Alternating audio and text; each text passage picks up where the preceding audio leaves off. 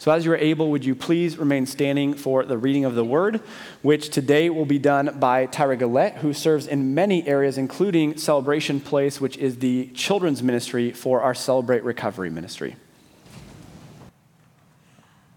Good morning. Please join me in reading Ephesians 5 21 through 25. Submit to one another out of the reverence for Christ. Wives, submit yourselves to your own husband as you do to the Lord. For the husband is the head of the wife, as Christ is the head of the church, his body of which he is the Savior. Now, as the Christ submit, as the church submits to Christ, so also wives should submit to their husbands in everything. Husbands, love your wives just as Christ loved the church and gave himself up for her. The word of the Lord. You may be seated.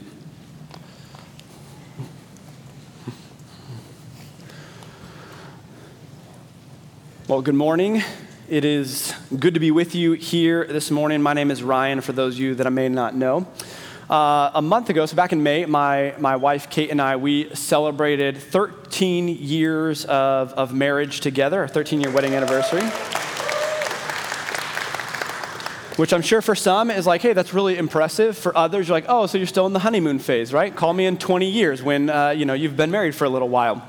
Um, yeah, we, we celebrate 13 years. It's weird to think that our marriage is now as old as a middle school student. So uh, it's one of those weird, like growing up moments where you're like, oh yeah, that, that's you know that's how long that's been. So, um, but you know, looking back 13 years ago, looking at our, our wedding ceremony and what happened on that day, we we had just such a, a great time celebrating together and celebrating with friends and family and. You know, we had like 220 something people at our wedding in uh, Kate's friend's backyard, and um, I thought that was a really small wedding because my, my sister had had like 500 people at her wedding. Um, and so I assumed that this was a really small wedding, uh, you know, an intimate gathering of 200 something people. Um, I've been told otherwise since then, but, uh, you know, whatever. It was still fun. And we did some things that were a little bit unconventional. We had a, a skit in the middle of our wedding. So our, my brother in laws, they came up and uh, did a skit to share how we met and got to know each other and fell in love and all this kind of stuff. Um, some people during wedding ceremonies have done unity candles or unity sand. Uh, we decided to do unity chocolate milk. So we, uh, we, you know, my wife was the milk, I was the chocolate. We poured them together and uh, had some chocolate milk up on, on, uh, on our ceremony together. And uh, we, uh, for, the, for the reception, we said, no, we're not doing cake. We did ice cream instead. So we didn't even have like our, our piece together. We had our, our bowl of ice cream together. And, um, and, and then we just kind of danced the night away because that's what we wanted to do. And so at the end of the, the, the, celebration, at the end of our wedding, we got into the car and all our, our friends and family were out there saying goodbye to us. And so we start pulling out down this driveway and everyone goes and turns and goes back into the, the house, goes back into the backyard. And we get to the end of the driveway, and I have to stop because immediately I think, oh, wait, I forgot my house keys. And, then I realize, oh, I also forgot my phone and my wallet and pretty much all of my stuff, right? And, and so this, this happens sometimes where, um, you know, we, we plan the wedding and we plan the ceremony and maybe we plan the honeymoon, and then it comes to the end of that time together, and, and then we think, well, now what? Like, what, what do we do now? Where do we go from here? And, and, and what is the, the purpose? What, uh, what is the, the plan in bringing us together? And, and as Christians, we're asking, hey, what is God's plan for bringing us together? And what does He desire from us in marriage from this point forward? And so I want to make the case today of a couple things. I think there's a lot of places we could go. But I want to make the case today that, that Christian marriage is meant to be a, a, a, part, a missional partnership and a mirror of a greater image. It's meant to be a missional partnership that reflects, that mirrors a greater marriage, something that is more significant than what we even have. So let's start with the basics. Matthew chapter 19. We're going to kind of go through many different places in Scripture today. But in Matthew chapter 19, Jesus has some words to say about marriage and what it means. And so he's actually talking in this passage, he's answering a question about divorce. And, and this is what he has to say about marriage. He points back to Genesis chapter 2. And he says, Haven't you read? He replied, that at the beginning, the Creator made them male and female, and said, For this reason, A man will leave his father and mother and be united to his wife, and the two will become one flesh. So they are no longer two, but one flesh. Therefore, what God has joined together, let no one separate. And, and, so, from the beginning, we see that marriage was designed by God to be between one man and one woman for all of life. There is nothing, Jesus says, that is meant to separate, that we are supposed to be united together. Now, we know that sometimes one party or does not fulfill the vows that they have taken, and, and so there are exceptions that are made for, of course, things like uh, abuse or, or affairs um, or, or things of those kind of nature, these kind of extreme things that we see. But the idea is that you are supposed to be united together. And it doesn't mean that marriage is going to be easy, but it means that we are making a promise, a commitment to one another to stick it out, to fight for one another, to love one another as Christ has loved us. And so when you go to a marriage ceremony, you typically see some form of vows. And if you're taking the traditional vows, then you hear the couple saying things like, for better or worse, in sickness or in health, in, in, in, in good times and bad times, for richer or poorer. Now, we're always thinking richer, health, and good times.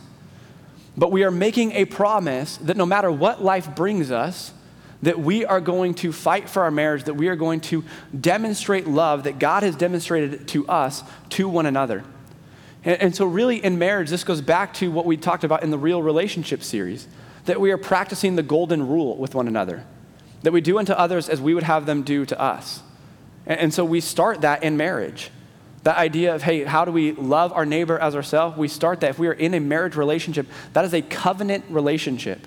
It is different than every other relationship. And so we have to make sure that we get that part right, that we are demonstrating God's love to one another. Well, how do we go about doing that? There's lots of places we could look, but I want to turn to Ephesians chapter 5. In Ephesians chapter 5, the Apostle Paul has something to say to husbands and he has something to say to wives. And this is what he says, starting in verse 21. It says, submit to one another out of reverence for Christ. Now, I want to make sure that we started in verse 21 because I think that's the start of the, the section there as a whole. But it, it, says this, this idea that we are submitting to one another. There is a mutual submission. And I want to start there because really, if you actually look at it, there is a difficult call to wives and there's a difficult call to husbands. But what we want to start with is we want to start with the call together. That this is meant to be an equal partnership where both sides are participating in this. And so there's this word that is used here, submit, that some people don't like, that some people are scared of, that some people don't want to use, and that others overuse. And this word will again be used in just a moment to talk to wives. But we start in verse 21 and we see that there's a mutual submission that is taking place. So both people are supposed to submit and sacrifice for one another. There is an act of love that says, hey, I'm being patient in how I respond to you. I am being kind and being proactive about loving you, but it's not all about me and my needs and my desires. And, so I'm going to have to submit some things to properly move forward in marriage. I'm going to have to submit some of my ways, some of my desires, some of my will, so that I can lift up my spouse. And so he first talks to the wives. And he says, Wives, submit yourselves to your own husbands as you do to the Lord. For the husband is the head of the wife, as Christ is the head of the church, his body, of which he is the Savior. Now, as the church submits to Christ, so also wives should submit to their husbands in everything. And so, again, he talks first to the women, to the wives. And he says, Submit to your husbands, honor them, love them, demonstrate respect towards them, allow them to lead. And he says, This is what you are called to do. But again, there's mutual submission that is taking place. So immediately it flips and he says, Now, husbands, love your wives just as Christ loved the church and gave himself up for her. And so he says, Husbands, love, sacrifice, submit yourself to your wives. And so what happens is sometimes in this passage, we see this first part, we see wives submit to your husbands, and the husbands get really excited and they're thinking, okay, this is good, because now my wife has to do everything that I tell her to do. And so we think, hey, babe, you have to submit to me. And then she turns it around and says, yeah, well, you have to die. like, that's what the call is.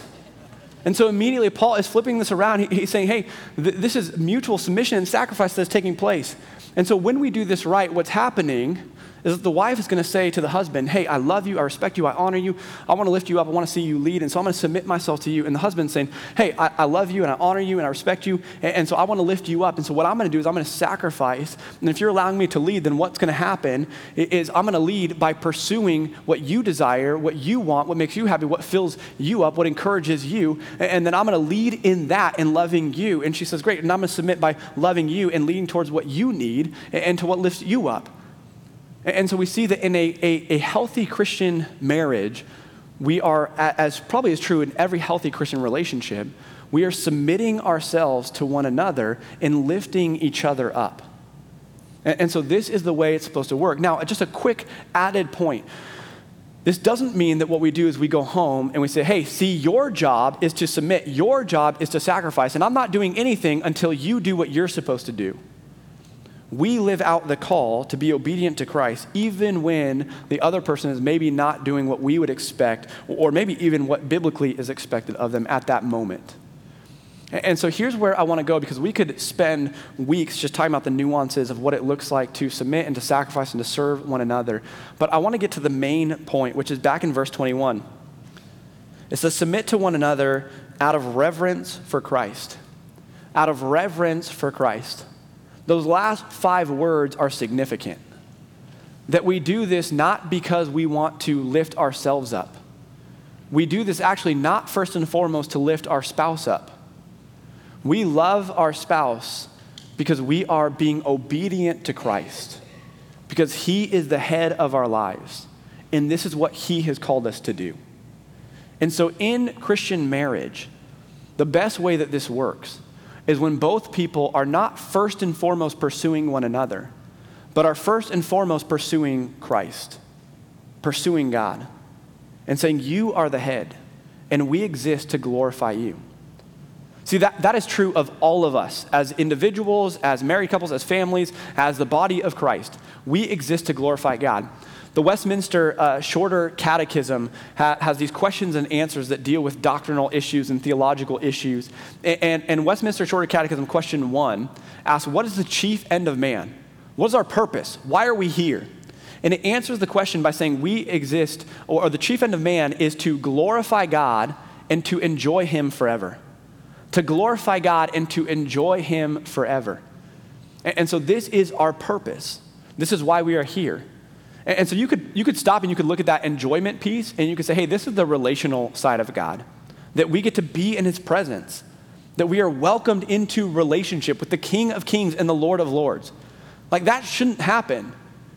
And yet, God wants us to come to Him and He wants us to enjoy our time with Him, to enjoy relationship with Him. It's not just here, go do this and go do that and, and, and go follow a bunch of rules and, and do all these things. No, it's come and, and rest in God's presence enjoy relationship with Him.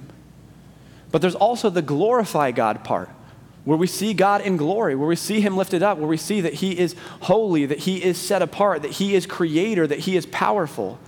And, and so we get a picture of both of these things happening, where we are glorifying God and enjoying Him forever. John Piper actually uh, switched the wording a little bit and said, glorify God by enjoying Him forever. And, and I think that's a good scriptural way of looking at it as well. That God wants both of these things to happen. Because really, when you think about what does it mean to, to glorify God, I, I go to the, the greats, the Great Command and the Great Commission. And the Great Command, it says that, that our, our, our purpose, that the main thing we're supposed to do is to love God with all our heart, mind, and soul, and, and to love our neighbor as ourselves.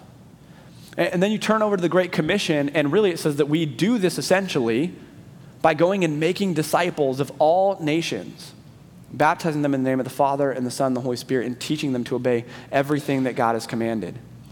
And so, this is our call as Christians, individually, together in marriage, as families, and together as a church. This is our call as believers to glorify God and to enjoy Him, to love God, to love others, to make disciples. And so, here at Christ Community, we, we kind of summarize it by saying this that we exist to make fully committed followers of Jesus Christ through love, acceptance, and forgiveness. And so, if that's our call individually, then as a married couple, that is our call together as well, to be on mission together. As a matter of fact, I think that's what we see in Genesis chapter 2. You go back to the very beginning and you look at what was God's plan for marriage, what was God's plan for relationship. And in Genesis chapter 2, he has created Adam, he's created the man. And then he says this in verse 18 it says, The Lord God said, It is not good for man to be alone. I will make a helper suitable for him. I will make a helper suitable for him. Now, that word helper, some people feel like, wait, wait, wait. So, so you know, does that make the, the woman the, the servant of the man because she's the helper of the man?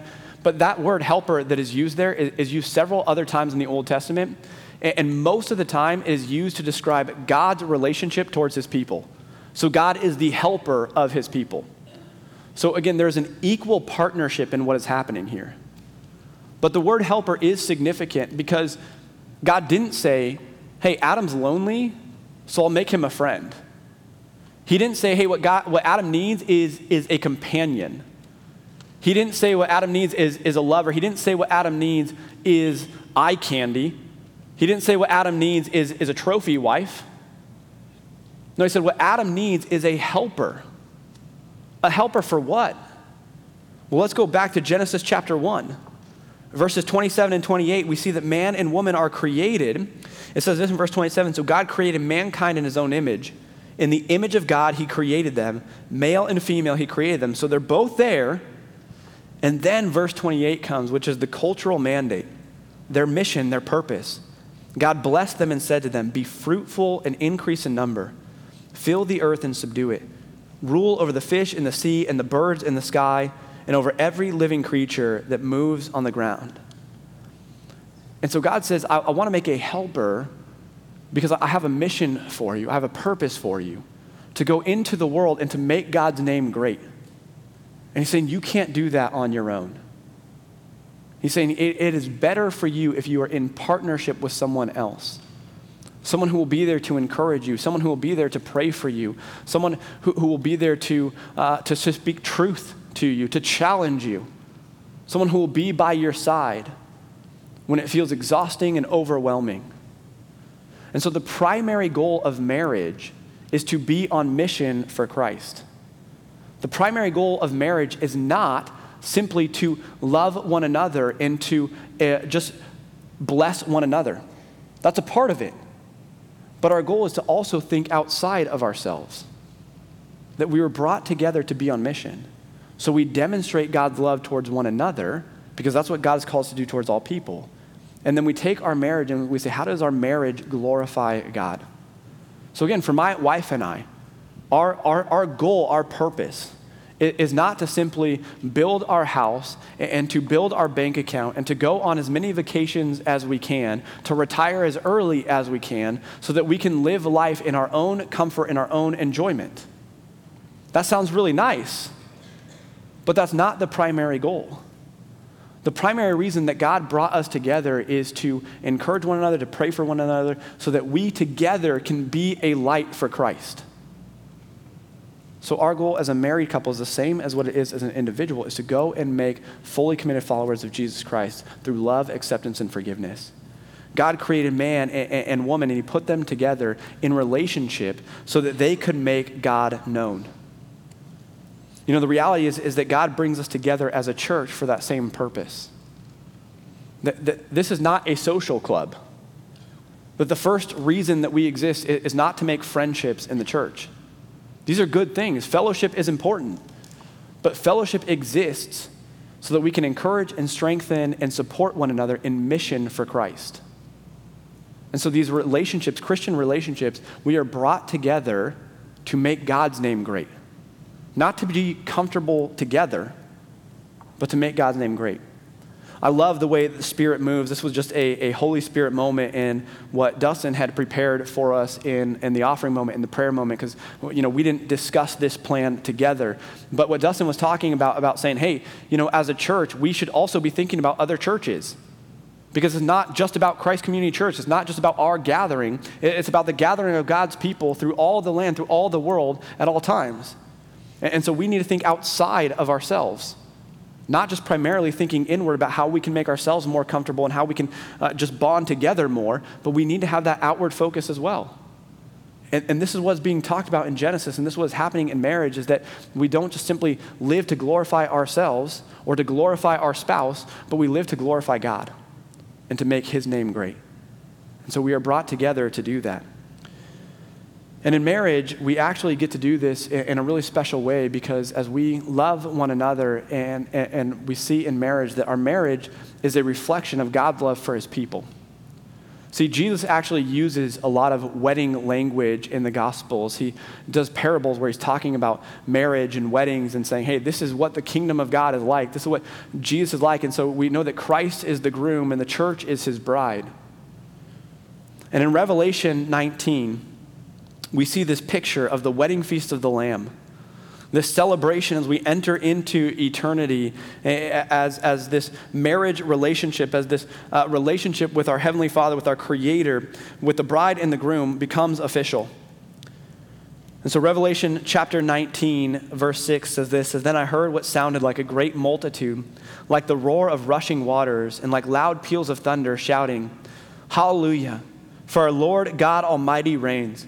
Let's rejoice and be glad and give him glory. Again, we're giving God the glory. And then it says this For the wedding of the Lamb, the Lamb being Jesus, has come, and his bride, the bride being the church, has made herself ready. Fine linen, bright and clean, was given to wear. Fine linen stands for the righteous acts of God's holy people. Then the angel said to me, Write this Blessed are those who are invited to the wedding supper of the Lamb. And he added, These are the true words of God. And so here in Revelation, we see that picture that in the final days it will be this, this wedding feast, this celebration that is going to take place. And to really understand God's relationship with His church, we need to understand what weddings look like and what they did look like, and, and to see the, the image that that reflects. And so, weddings 2,000 years ago, when Jesus was writing and when John was given this revelation, they were uh, similar in some ways to what we have today, but also very different. So, what would happen is the bride and the groom would come together and would agree to be married, and this would be a contract that was agreed upon between them and their families. And typically, there would be about a year long preparation period, a year long engagement period as they got ready for the wedding. Now, one of the ways that weddings 2,000 years ago were different was that it was the groom who primarily did all the preparations. Nowadays, of course, the bride has been getting ready since she was like nine years old, and the groom is just the final piece of the puzzle. But it was the groom who would do all the preparation for the celebration, and he was getting ready for their life together. So he would actually go to his father's house, and typically he would build a room in his father's house for him and his bride, or sometimes they would go and build uh, a house separate entirely. And so when the day came for the wedding to take place, the groom would get dressed up and he would gather his friends together and they would go marching through the city with great celebration and singing and dancing and loud noises as they paraded to the bride's house. And, they would take the bride and they would carry her on their shoulders and they would bring her to the celebration. And the whole town was invited to participate in this. And so there would be singing and dancing and rejoicing and eating and drinking and all these great things that they were celebrating this bride and the groom. And then when the, the celebration ended, they would go to the room that had been prepared, they would go to the house that had been prepared, and they would start their lives together. And so when we look to God's relationship with us, we see that marriage reflects so many of the things that, that, that God believes about us, that God sees in us, and that we have in relationship with God. And so the first thing that marriage reflects is that God chose us. God chose us. There's nothing that we can do to get to God on our own. And yet, God, in His great love for us, stepped down from eternity to give His Son as a sacrifice for us so that we could have life through Him. He chose to extend grace and mercy to us, He chose to offer forgiveness, He chose relationship with us. He said, You are wanted, you are chosen, you are loved. Which leads to the second thing, and this is that it is a party, it's a celebration. Right? Our relationship with God is a celebration. God celebrates when we choose to put our trust in Him. When we come to saving faith, there's a celebration. In Luke 15, we see these three parables, these three stories. We see the lost sheep and the lost coin, and then we see the prodigal son. And every time when the lost is found, when the dead comes to life, when someone comes to saving faith in Christ, there is a great celebration. There is a party that happens. There is rejoicing that takes place. And, and so we understand that God rejoices in his bride, that he celebrates us coming into relationship with him.